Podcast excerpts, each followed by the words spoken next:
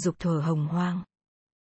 Tác giả Christopher Ryan Chương 8 Mớ hổ lốn hôn nhân, giao cấu và một vợ một chồng.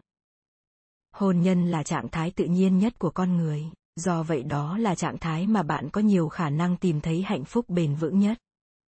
Tình yêu là lý tưởng, hôn nhân là thực tế, nhầm lẫn giữa thực tế với lý tưởng không bao giờ không phải trả giá. Khi Einstein tuyên bố E bằng mc bình phương, không một nhà vật lý nào hỏi nhau. Ông ấy nói E nghĩa là sao? Trong khoa học tự nhiên, các chất liệu quan trọng được đóng gói trong những con số và biểu tượng được xác định từ trước. Hiếm khi có việc sử dụng từ ngữ mơ hồ gây khó hiểu.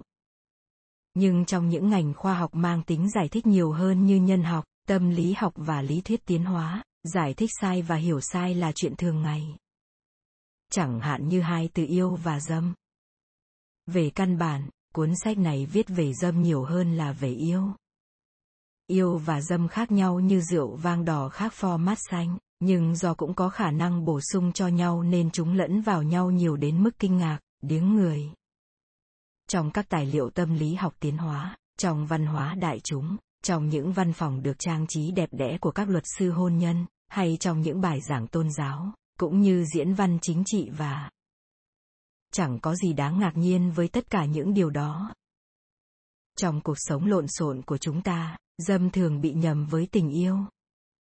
Thậm chí sự nhầm lẫn đó còn âm ỉ và gây tổn hại hơn trong những cộng đồng nhất quyết duy trì chế độ một vợ một chồng lâu dài, độc quyền tình dục, và dạng tiêu cực cũng thật sự tồn tại. Không dâm bị hiểu nhầm là không tình yêu chúng ta sẽ khám phá điều này trong chương 20. Các chuyên gia khuyến khích chúng ta nhầm lẫn hai khái niệm này. Cuốn sách được nhắc đến trong sách này, Anatomy of Love. Tạm dịch. Giải phẫu tình yêu của Helen Fisher, quan tâm đến sự chia sẻ trách nhiệm làm bố mẹ trong vài năm đầu nhiều hơn là đến tình yêu. Nhưng chúng ta không thể trách Fisher được, bởi vì bản thân ngôn ngữ đã không rõ ràng rồi.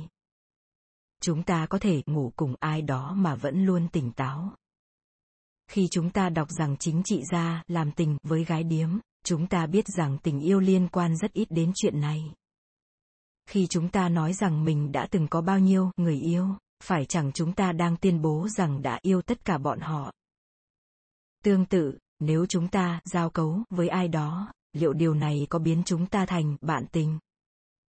Hãy cho một chàng trai xem ảnh một cô nàng nóng bỏng và hỏi liệu anh ta có muốn cặp với cô ta hay không. Nhiều khả năng anh ta sẽ trả lời. Hoặc nghĩ, có chứ, nhưng cũng nhiều khả năng là hôn nhân. Con cái và viễn cảnh về một tương lai lâu dài bên nhau sẽ không bao giờ lọt vào quá trình ra quyết định của anh ta. Mối quan hệ trai gái mật thiết mà các nhà động vật học gọi là quan hệ kết đôi có sẵn trong xương tủy chúng ta tôi tin rằng hơn bất cứ nguyên nhân nào khác đây là điều khiến chúng ta khác hẳn các loài khỉ. Phần lớn các ông chồng khiến tôi nghĩ đến con đời ươi đang tìm cách chơi violin. Ai cũng biết rằng đó là những biểu hiện ngẫu nhiên cho vô số tình huống và mối quan hệ, dường như ai cũng biết thế trừ các chuyên gia. Nhiều nhà tâm lý học tiến hóa và các nhà nghiên cứu khác có vẻ như nghĩ rằng tình yêu và tình dục là những thuật ngữ thay thế được cho nhau và họ cũng quẳng giao cấu với cặp kè vào một chỗ. Việc không xác định được thuật ngữ thường dẫn tới lẫn lộn và cho phép thành kiến văn hóa gây nhiễm bẩn suy nghĩ của chúng ta về bản chất tính dục của loài người. Hãy thử mở một con đường xuyên qua bụi cây ngôn từ chằng chịt này xem sao. Chiếc cốc thánh của tâm lý học tiến hóa là tính phổ quát của con người. Mấu chốt của nó là rút ra những hình mẫu chi giác nhận thức và hành vi mang bản chất con người từ những gì bị quy định bởi trình độ văn hóa hoặc cá nhân bạn thích bóng chày vì bạn lớn lên được theo dõi các trận đấu cùng bố, hay vì hình ảnh các nhóm nhỏ đề ra chiến thuật và phối hợp với nhau trên sân bóng đã kết nối với một khu vực căn bản nào đó trong não bạn. Đấy là loại câu hỏi mà các nhà tâm lý học tiến hóa thích đặt ra và muốn trả lời. Vì tâm lý học tiến hóa hướng đến khám phá và giải thích cái gọi là sự thống nhất tinh thần của con người và dưới áp lực phải phát hiện những vấn đề thích hợp với các vấn đề chính trị cụ thể Độc giả cần thận trọng với những tuyên bố liên quan đến những điều phổ quát như vậy. Như khi diễn giải một câu tục ngữ cổ, hãy tin những ai tìm kiếm tính phổ quát của con người, nhưng hãy nghi ngờ những ai tuyên bố đã tìm thấy chúng. Thường thì những tuyên bố này không được nghiên cứu kỹ lưỡng. Cái được cho là tính phổ quát của hôn nhân loài người. Và gắn liền với nó là sự hiện diện khắp nơi của gia đình hạt nhân. Là một trường hợp như vậy. Cơ sở cho mô hình chuẩn của tiến hóa tính dục ở loài người lời tuyên bố cho khuynh hướng kết đôi này của loài người nói chung không còn gì phải thắc mắc hay nghi ngờ. Chuẩn hoàn chỉnh như lời của Malinowski.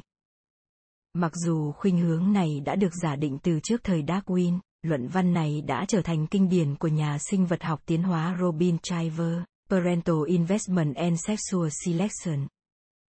Tạm dịch Đầu tư làm cha mẹ và chọn lọc tính dục, xuất bản năm 1972, đã thống nhất quan điểm hôn nhân là nền tảng cho đa phần các lý thuyết về tiến hóa tính dục của loài người.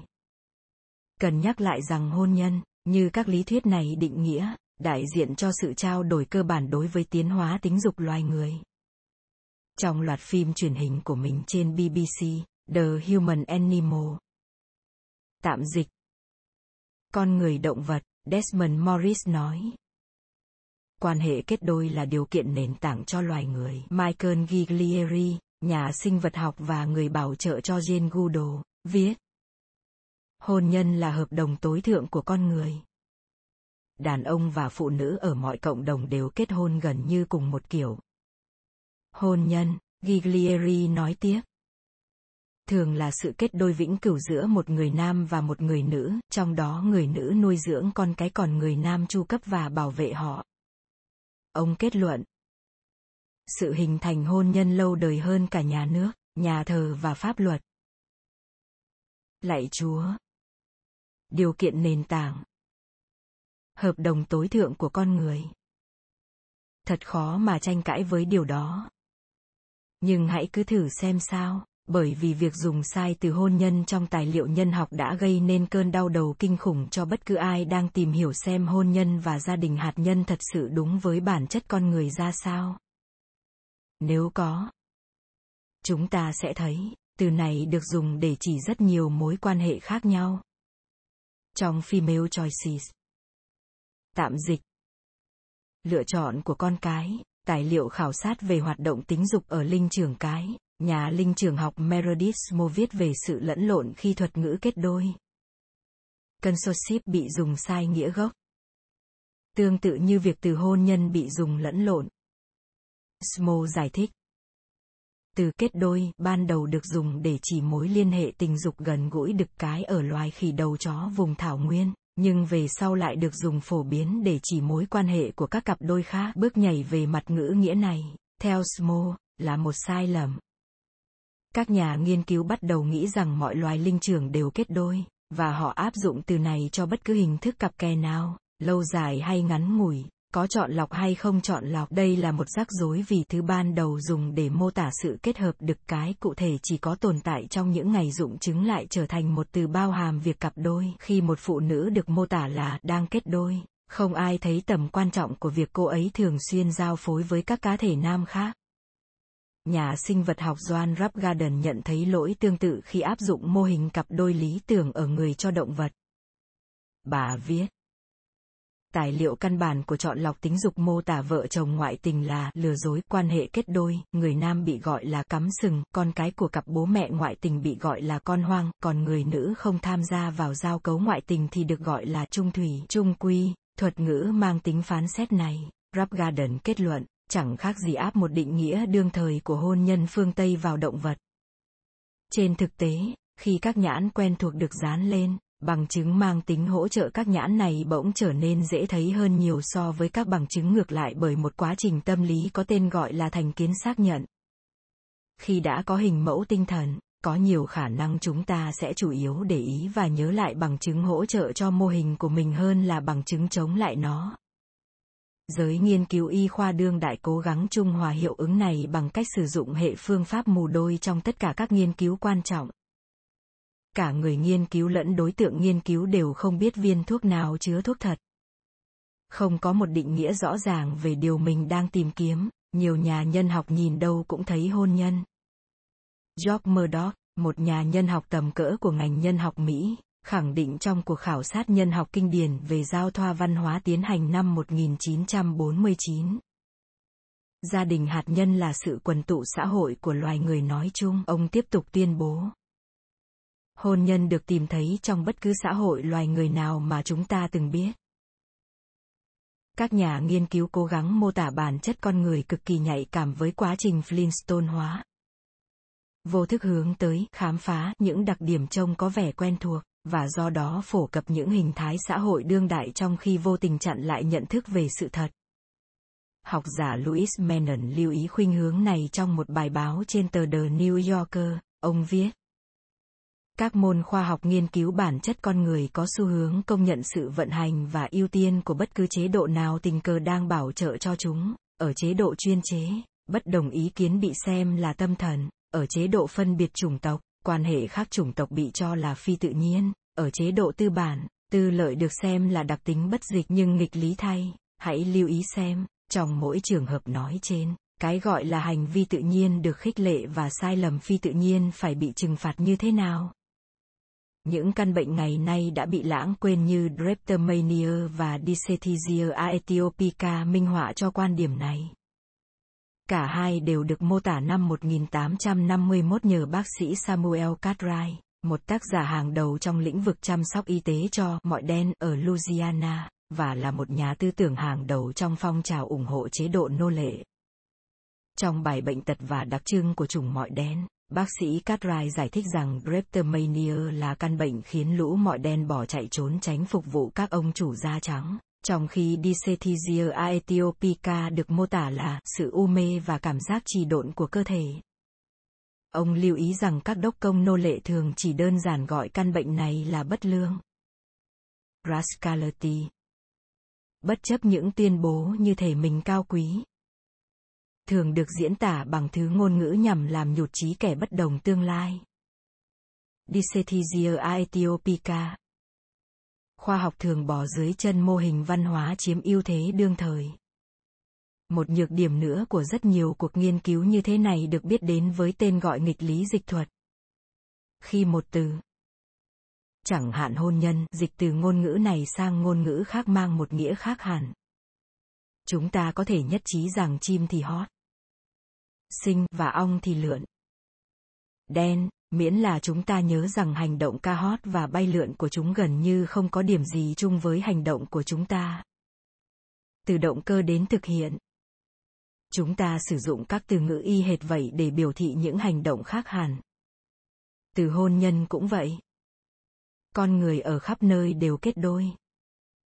Dù chỉ trong vài ngày vài giờ hay vài năm có thể họ làm vậy để chia sẻ niềm vui để có con để làm hài lòng gia đình, để đảm bảo một liên minh chính trị hay thương thảo kinh doanh, hoặc chỉ vì thích nhau. Khi họ làm vậy, nhà nhân học nghiên cứu gia đình đứng trong bóng mát của tình yêu và nói. À hà, nền văn hóa này cũng thực hành hôn nhân. Thấy chưa, việc này phổ biến mà, nhưng nhiều mối quan hệ kiểu này khác với cảm nhận của chúng ta về hôn nhân, cũng như chiếc võng dây khác với chiếc giường nệm lông của bà nội vậy chỉ thay đổi biệt ngữ và nhắc tới quan hệ kết đôi lâu dài thay cho hôn nhân cũng chẳng hơn gì. Như Donald Simon nói. Từ điển cổ xưa của tiếng Anh nghèo nàn một cách đáng thương nên không thể phản ánh chính xác kết cấu trải nghiệm của con người được rút ngắn từ vựng hiện tại thành một cụm từ. Quan hệ kết đôi. Và tưởng tượng rằng như vậy là người ta đang làm khoa học chỉ là tự đánh lừa bản thân mà thôi. Ngay cả khi chúng ta bao quát được sự nhầm lẫn ngôn ngữ khắp nơi, những người tự cho rằng mình đã lập gia đình cũng có thể có những khái niệm khác nhau đến ngạc nhiên về cuộc hôn nhân của mình. Người e ché ở paraguay nói rằng đàn ông và đàn bà ngủ chung lều là đã kết hôn. Nhưng nếu một trong hai người mang võng sang căn lều khác, thì họ chẳng còn là vợ chồng nữa thế thôi đó là ly hôn không lỗi lầm nguyên thủy trong cộng đồng người cung san còn được gọi là người du hoan si ở botswana Hầu hết các cô gái đều cưới vài lần trước khi ổn định với một mối quan hệ lâu dài. Đối với người Caripaco ở Brazil, kết hôn là một quá trình từ từ, không xác định. Một nhà khoa học từng sống với họ giải thích rằng, khi một phụ nữ đến mắc võng cạnh người đàn ông của mình và nấu cho anh ta ăn, một số người Caripaco trẻ tuổi hơn bảo rằng họ đã lấy nhau. Kainukana nhưng những người báo tin lớn tuổi hơn lại không đồng ý, họ bảo hai người đó chỉ lấy nhau khi chứng tỏ được rằng bọn họ có thể chu cấp và nuôi được nhau. Có con, và cùng nhau trải qua gian khó, sẽ làm cuộc hôn nhân trở nên vững chắc trong cộng đồng người Canela, Crocker và Crocker giải thích. Mất trinh chỉ là bước đầu tiên đi đến một cuộc hôn nhân toàn vẹn đối với phụ nữ. Có vài bước cần thiết khác trước khi cộng đồng Canela xem một cặp là thật sự kết hôn bao gồm việc cô gái trẻ được cộng đồng chấp nhận khi cô phục vụ trong lễ hội cộng đồng đàn ông. Nghi thức phục vụ tiền hôn nhân này là cô gái sẽ liên tục quan hệ tình dục với 15 đến 20 người đàn ông. Nếu cô dâu tương lai làm tốt, cô sẽ được những người đàn ông đó trả công bằng thịt, và trả trực tiếp cho mẹ chồng tương lai vào ngày lễ hội. Ở Ả Rập Xê Út và Ai Cập đương đại, có một dạng hôn nhân là Nika Misia thường được hiểu là hôn nhân tạm bỡ Traveler marriage Theo một bài báo gần đây của Reuters, Misia hấp dẫn những người đàn ông ít tiền, cũng như đàn ông đang tìm kiếm những sự sắp xếp linh động. Người chồng có thể rời bỏ Misia và lấy những người phụ nữ khác mà không cần phải báo cho người vợ đầu biết. Những người Hồi giáo giàu có đôi khi vẫn thỏa thuận với một Misia khi đi nghỉ để được quan hệ tình dục mà không vi phạm giáo lý của mình. Suhaila Zai Anabidin, thuộc Liên hiệp học giả Hồi giáo quốc tế ở Medina, nói rằng gần 80% cuộc hôn nhân Misia kết thúc bằng ly dị. Phụ nữ mất sạch mọi quyền lợi. Ngay cả việc cô ta được gặp chồng bao nhiêu lần cũng phụ thuộc vào trạng thái của anh ta, cô nói. Trong truyền thống Hồi giáo Sia, có một thể chế tương tự gọi là Nika Milta. Hôn nhân cho vui, trong đó mối quan hệ có một điểm chấm dứt định sẵn, giống như thuê xe ô tô vậy. Các cuộc hôn nhân như vậy có thể kéo dài từ vài phút đến vài năm. Một người đàn ông có thể có rất nhiều cô vợ tạm thời. Bên cạnh cô, vợ suốt đời. Thường được sử dụng như một lỗ hổng tôn giáo trong đó mại dâm hay tình dục ngẫu nhiên phải nằm trong những ranh giới bắt buộc của tôn giáo. Hình thức này không đòi hỏi giấy tờ hay nghi lễ gì cả. Phải chăng đây cũng là hôn nhân? Bên cạnh kỳ vọng về sự lâu dài hoặc được xã hội công nhận những yếu tố như trinh tiết và trung thủy về mặt tình dục thì sao? Liệu chúng có phải là một phần phổ quát và không thể thiếu của hôn nhân như dự đoán của thuyết đầu tư làm cha mẹ hay không? Không. Đối với nhiều cộng đồng, trinh tiết vô nghĩa đến mức thậm chí trong ngôn ngữ của họ còn không có từ nào để gọi tên nó. Năm 1990, Kasaya Zeta, Đồng tác giả cuốn sách này tiến hành một cuộc nghiên cứu về hành vi tính dục của dân làng ở vùng nông thôn Mozambique cho Tổ chức Y tế Thế giới.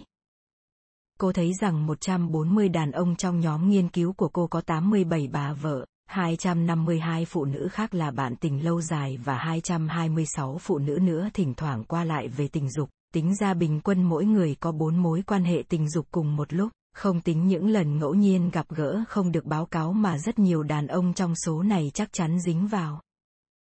Ở người Uao, một nhóm người sống trong rừng rậm Brazil, các mối quan hệ bình thường vẫn bị gác lại định kỳ và thay bằng những mối quan hệ mang tính chất nghi lễ, gọi là ma mưu. Trong suốt các lễ hội này, người lớn được thoải mái quan hệ tình dục với bất cứ ai họ thích. Các mối quan hệ như vậy được xem là cao quý và người ta tin rằng có tác dụng tích cực lên lũ trẻ có thể được hoài thai.